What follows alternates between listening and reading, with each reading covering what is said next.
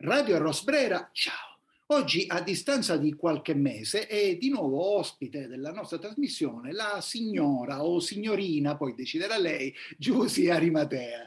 E a novembre dell'anno passato, ottobre in realtà, fine ottobre dell'ultimo anno, era stata nostra ospite per ragguagliarci su come stava vivendo il delirio sanitario che molti di noi hanno subito e in parte continuano a subire.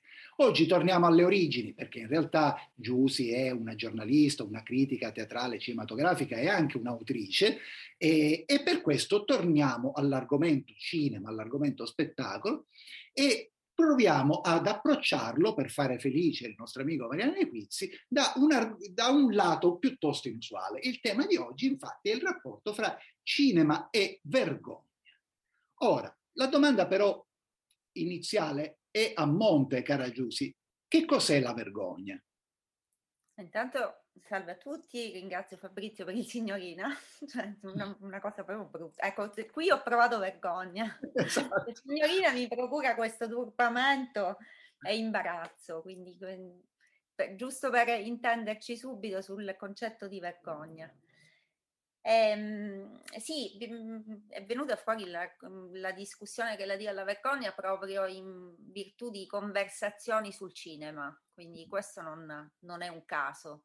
Eh, abbiamo ripercorso il, con Mariano il cinema dal, dagli anni 70 eh, quasi a oggi, concentrandoci soprattutto sul cinema degli anni 80 e lì di vergogna ne abbiamo raccolta a palate e, ehm, e siamo poi giunti all'idea di, di chiacchierarne con, con, Fabrizio, quindi con um, anche il piacere di andare oltre il cinema e proprio il concetto di, di vergogna, questa sconosciuta nel, nel, mondo attuale, perché non, non credo si...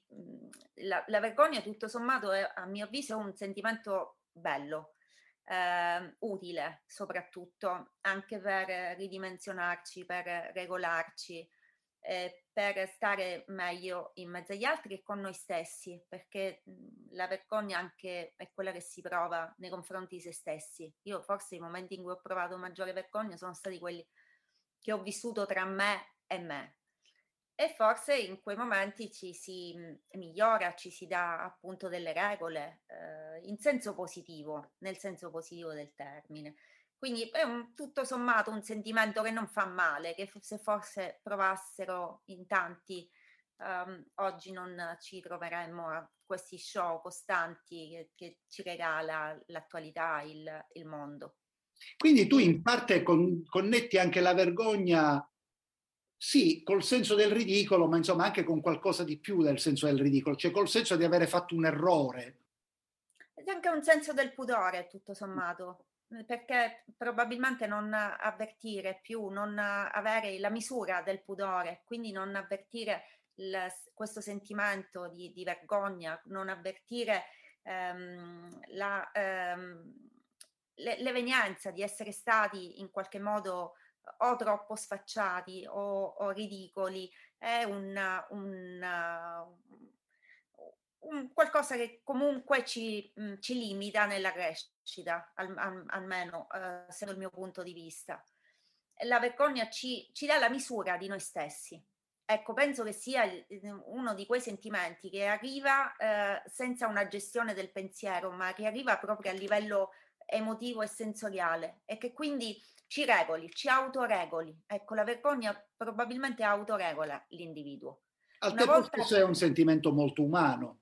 Eh, eh, chiaramente, e, e quindi eh, che ben venga la vergogna, anzi, dico, ripeto, eh, quando si è da soli anche nei confronti di se stessi si può provare vergogna ed, ed è sempre un, ecco, un termometro una, ci dà la misura del modo in cui stiamo agendo, del, di quello che stiamo dicendo, di quello anche che stiamo pensando, perché poi la vergogna relativamente ai nostri pensieri è solo nostra.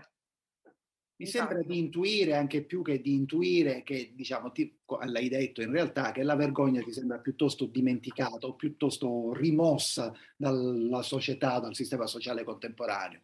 Ma allora è il cinema? Che cos'è il cinema? Eh, pa- passiamo al, intanto all'attualità per dirti un fatto di oggi. Ho letto nei social leggevo si parlava del, del Grande Fratello.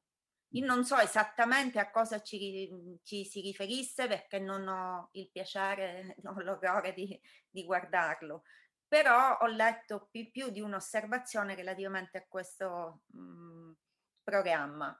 Ecco, lì mh, probabilmente no, non, dovrebbe subentrare un pizzico di, di vergogna, eh, tanto in chi eh, lo, lo, lo, fa, tant- altrettanto in chi evidentemente lo guarda e, e, oggi sembrava indignato. Non so cosa, ecco, non so dire cosa sia accaduto, però mh, mm, eh, que- questo è il, il, um, l'attualità, di, è specchio di quello che è il mondo oggi, a mio avviso. Il cinema è si, si parlava l'al- l'altro giorno proprio dei... si è partiti da, da una favola, dalla mero- meravigliosa favola di Biancaneve, mm. che era un film turco degli anni, dell'anno 1970, una trilogia di tre film turchi con Biancaneve, Cenerentola, eh, diciamo interpretati da attori in carne e ossa, a differenza dei, del, dei film di Walt Disney, che eh, veramente erano quasi al limite della pornografia. L'attrice, un'attrice famosissima eh, turca degli anni 70, ne sono state anche prodotte alcune tracce a livello discografico e da lì sono partita per il concetto di vergogna perché mi è capitato di cercare questi film e di eh, riguardarli eh, un po' perché rappresentavano la mia infanzia, venivano trasmessi nelle prime tv locali. Mm-hmm. E, lì il senso di provato di vergogna è stato veramente notevole. E si, si è partiti da lì e si, poi si è arrivati alla, alla, alla, ai canadesi porchis degli anni 80. Ma poi i canadesi c'erano dei grandi classici, Ilsa la belva del Gulag. Esatto, cioè oggi a, a, pensare al Canada di Xavier Dolan sembra che abbiamo fatto passi da giganti in Canada, e però di fatto tutta quella mm, cinematografia degli anni 70-80 che sembrava eh, o sembra oggi agli occhi attuali eh, di, di doversi vergognare, forse ancora non sapevamo cosa sarebbe arrivato dopo.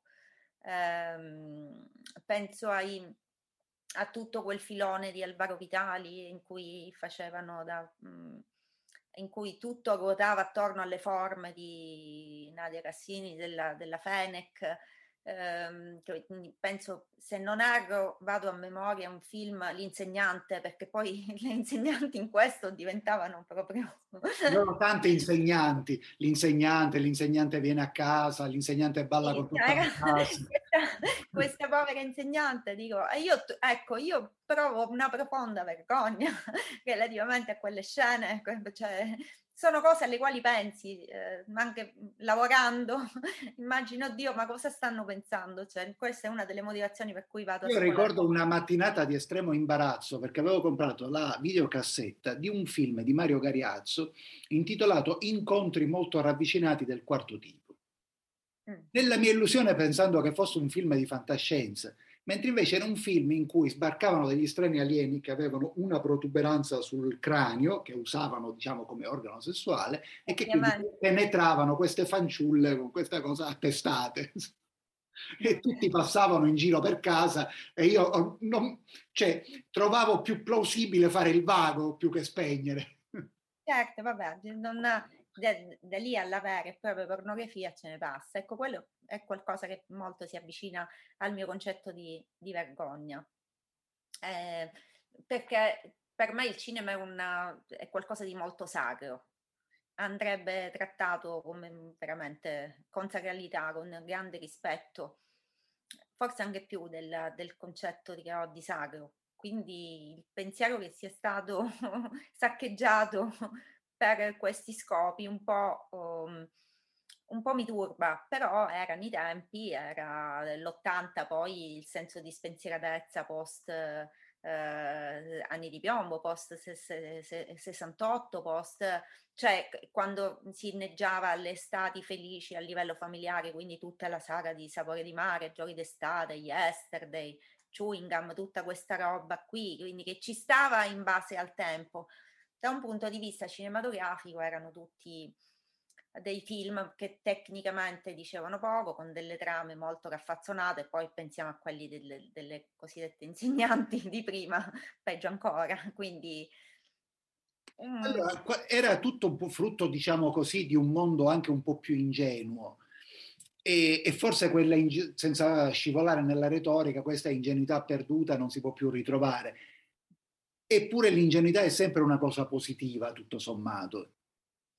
In quel caso sì, è, mh, mhmm, alla vergogna si aggiunge un misto di eh, quasi, eh, come dire, come se guardassi a quel tempo con tenerezza, ecco, da un punto di vista cinematografico. Oggi forse mhmm, si è più ingenui, permettimi paradossalmente, si è più ingenui eh, quando si crede di non essere ingenui eh, da un punto di vista cinematografico, quelli che, che cercano di eh, fuggire l'ingenuità o perlomeno si vestono della, eh, degli abiti del, dei grandi cineasti, probabilmente poi commettono maggiore ingenuità di quanti invece eh, girassero telecamera e spalla e con pochi, ehm, pochi strumenti eh, sia eh, concreti che, che comunque eh, relativi allo studio sul cinema. Quindi mhmm, questa ingenuità oggi, questa finta eh, ingenuità a volte fa, fa, fa, anche più orrore di, di quella che era reale, era vera. Quella ingenuità che appunto non era solo ingenuità del pubblico, ma era anche una certa, se non ingenuità, innocenza o comunque passione anche di chi realizzava i film. Perché comunque, se stai, non parliamo neanche delle insegnanti, se stai girando le notti erotiche dei morti viventi o violenza satica per dieci vergini, ti butti a corpo morto in quello che stai facendo, paradossalmente e automaticamente con innocenza e, e anche appunto con passione e forse anche con amore.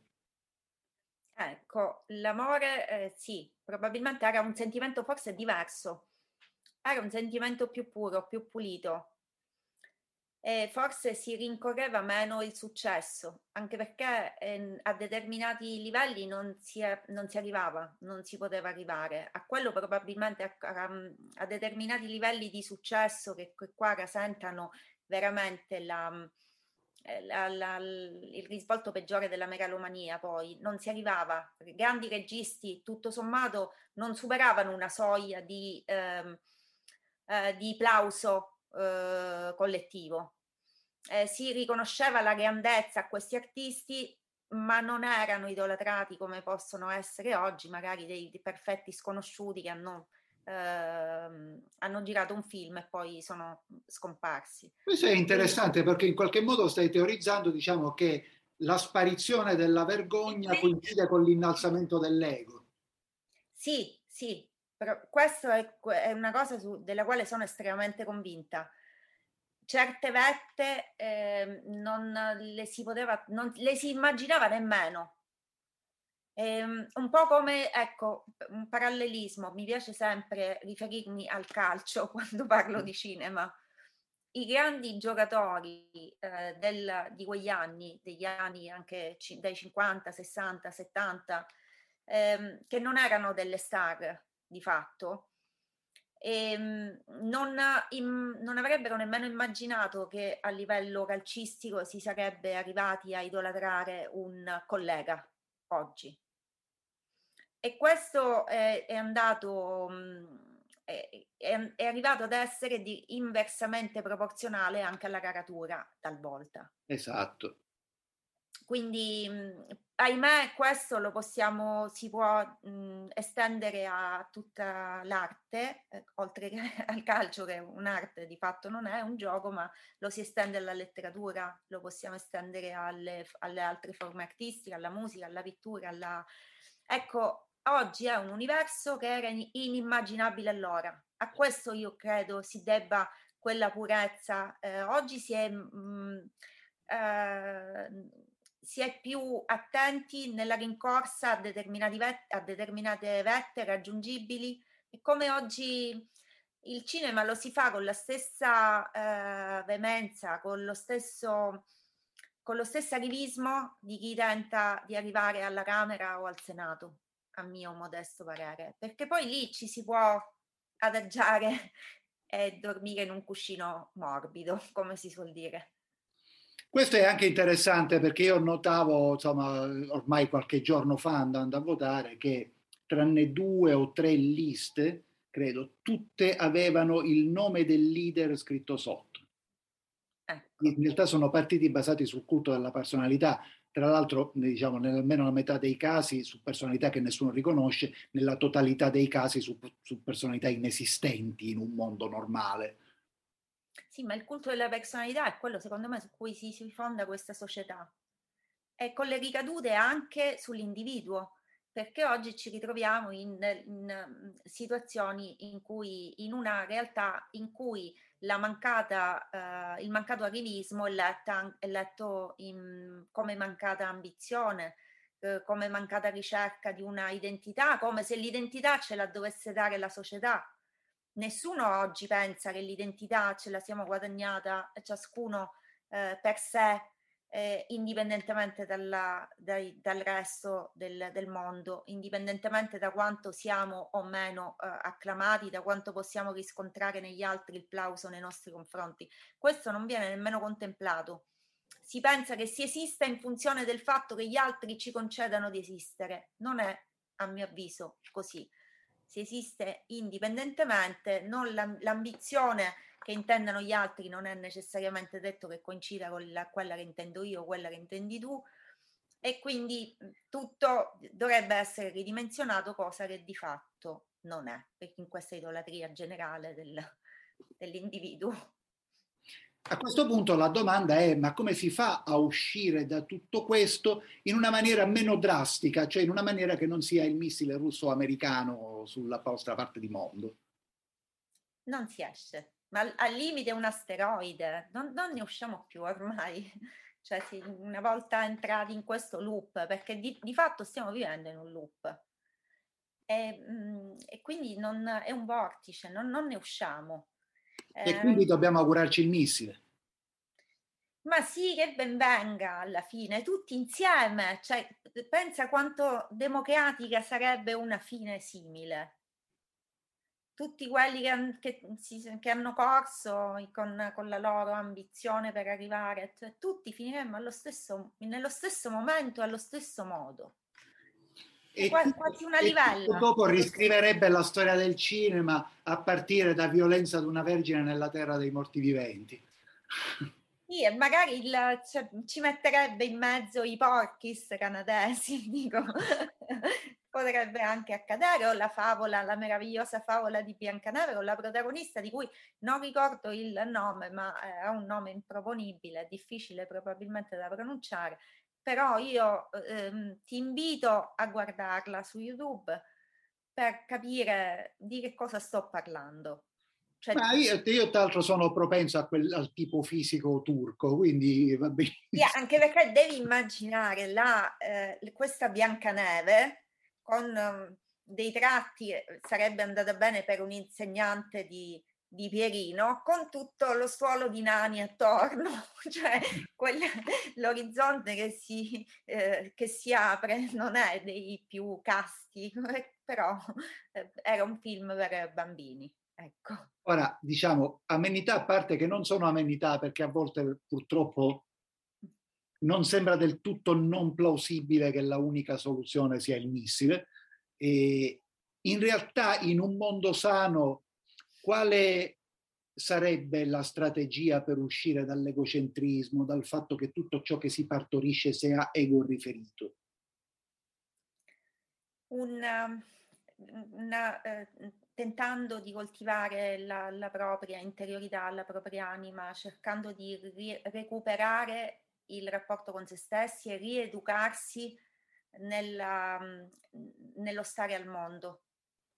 Oggi sembra che siamo tutti interconnessi. Io vorrei che si recuperasse l'individualità invece in un mondo sì eh, popolato, popolatissimo, però recuperare il contatto con se stessi. Forse sto dicendo qualcosa che molto ha a che fare con certe filosofie, certe religioni orientali, eh, alle quali guardo con molto, a volte con mol- molte perplessità, molto distacco, però tutto sommato il rapporto con se stessi è il rapporto che va coltivato eh, anche per prendere le distanze dal mondo, secondo me. Senza una visione necessariamente religiosa, p- parlo di una visione più spirituale, mistica che non religiosa. Tanto più che al tempo stesso anche quello che dici tu potrebbe essere frainteso in una diversa deriva verso l'individualismo. In, questo caso no, perché non mh, sarebbe una, un approccio con se stessi puro, pulito. E nel momento in cui secondo me non eh, guardi troppo a, agli altri, di fatto il rapporto che, che, coltivi con te stesso è un rapporto più umano. Ecco, forse d- dopo questo si può andare, cioè si può mh, compiere il passo ulteriore, cioè quello di uman- umanizzare anche il rapporto con gli altri e tra gli altri. Ecco, questo mi ispira a una domanda che in realtà forse sarebbe eccessivamente personale, però non te la faccio come domanda, solo come domanda personale. Quando c'eravamo... Dopo signorina, poi tutto. Dopo signorina, è vero, possiamo...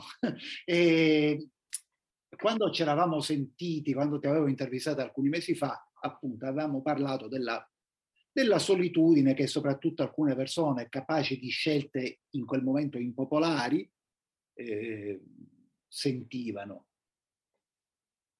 la domanda è quanta solitudine tu senti ora e quanta solitudine hai l'impressione che ci sia in più nella nostra società?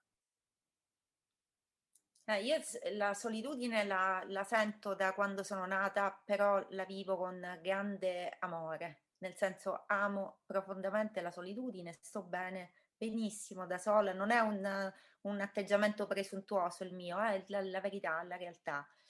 Eh, attorno mh, mm, percepisco una solitudine che però non è ehm, quel, quell'isolazionismo positivo, uh, penso al, mh, mm, a un testo di Labranca, il piccolo isolazionista, non è quell'isolazionismo positivo, ma è un, eh, una solitudine che deriva dall'appiattimento generale, quindi dall'incapacità di ritrovarsi in una realtà e sentirsi meno soli perché quella, quella, realtà è talmente tanto piatta che ti dà poca possibilità per sentirti membro di un gruppo effettivamente. Quindi più, di, più che solitudine, più che ehm, isolazionismo, eh, direi piattume, proprio nel senso più becero del, del termine. E nella, in questo piattume ci si sente inevitabilmente soli, appartati. La famosa mancanza di idee che si proietta su tutto il mondo. Ecco. Bene, con questo visto che si proietta su tutto il mondo, con questo panorama desolante a 360 gradi, no, però concludiamo diciamo con una cosa più o meno, ma anche più di routine. All'inizio io ho detto che tu sei un'autrice, che sei dove, dove ti possiamo leggere, dove possiamo vedere, perché tu sei anche in giro con uno spettacolo. Allora, a breve mm, ce ne sarà anche un altro di spettacolo. Addio. Tu non sai niente, non ti ho detto niente, poi eh, te lo dirò, spero a breve di poterlo pubblicizzare in mezzo ad una, ad una stagione. E forse questa è la novità perché poi, come ti dicevo prima, vivo come se non fosse imminente la catastrofe nucleare o, o non aspettassi l'asteroide per una morte democratica e poi è probabile che, che la, la, alle stampe arriverà finalmente il mio primo romanzo. Che si intitola, si può dire? No, non te lo dico. Non si, non si lo dice a me, lo dice a milioni sono di spettatori. Miliardi di spettatori. No, sono ancora, ci sto ragionando sul titolo, quindi eh, non, non, non, è, non, è, né scaramanzia né che veramente ci sto pensando. Ah no, io ho avuto periodi in cui mi sono tormentato fino a non dormire la notte sui titoli, quindi. Ecco, io sono, cioè per me è una delle cose più difficili uno, perché, perché è tornata a proposito di vergogna, la parola vergine più volte. Uno potrebbe essere, per esempio, vergini indiane per il totem del sesso. Anche questo era un film sudafricano, realmente esiste. È fantastico. Mi calca il mio segno zodiacale pure. Quindi... il tuo, segno zodiacale è il totem del sesso. No, Vergine, no, non prendiamo, Felice Eguizzi che ci ascolterà, non, non, entriamo in questi meandri. Va bene, allora usciamo da questi meandri, ringraziamo Giusia Arimatea di essere stata con noi, grazie Giulia. Grazie a te e a voi.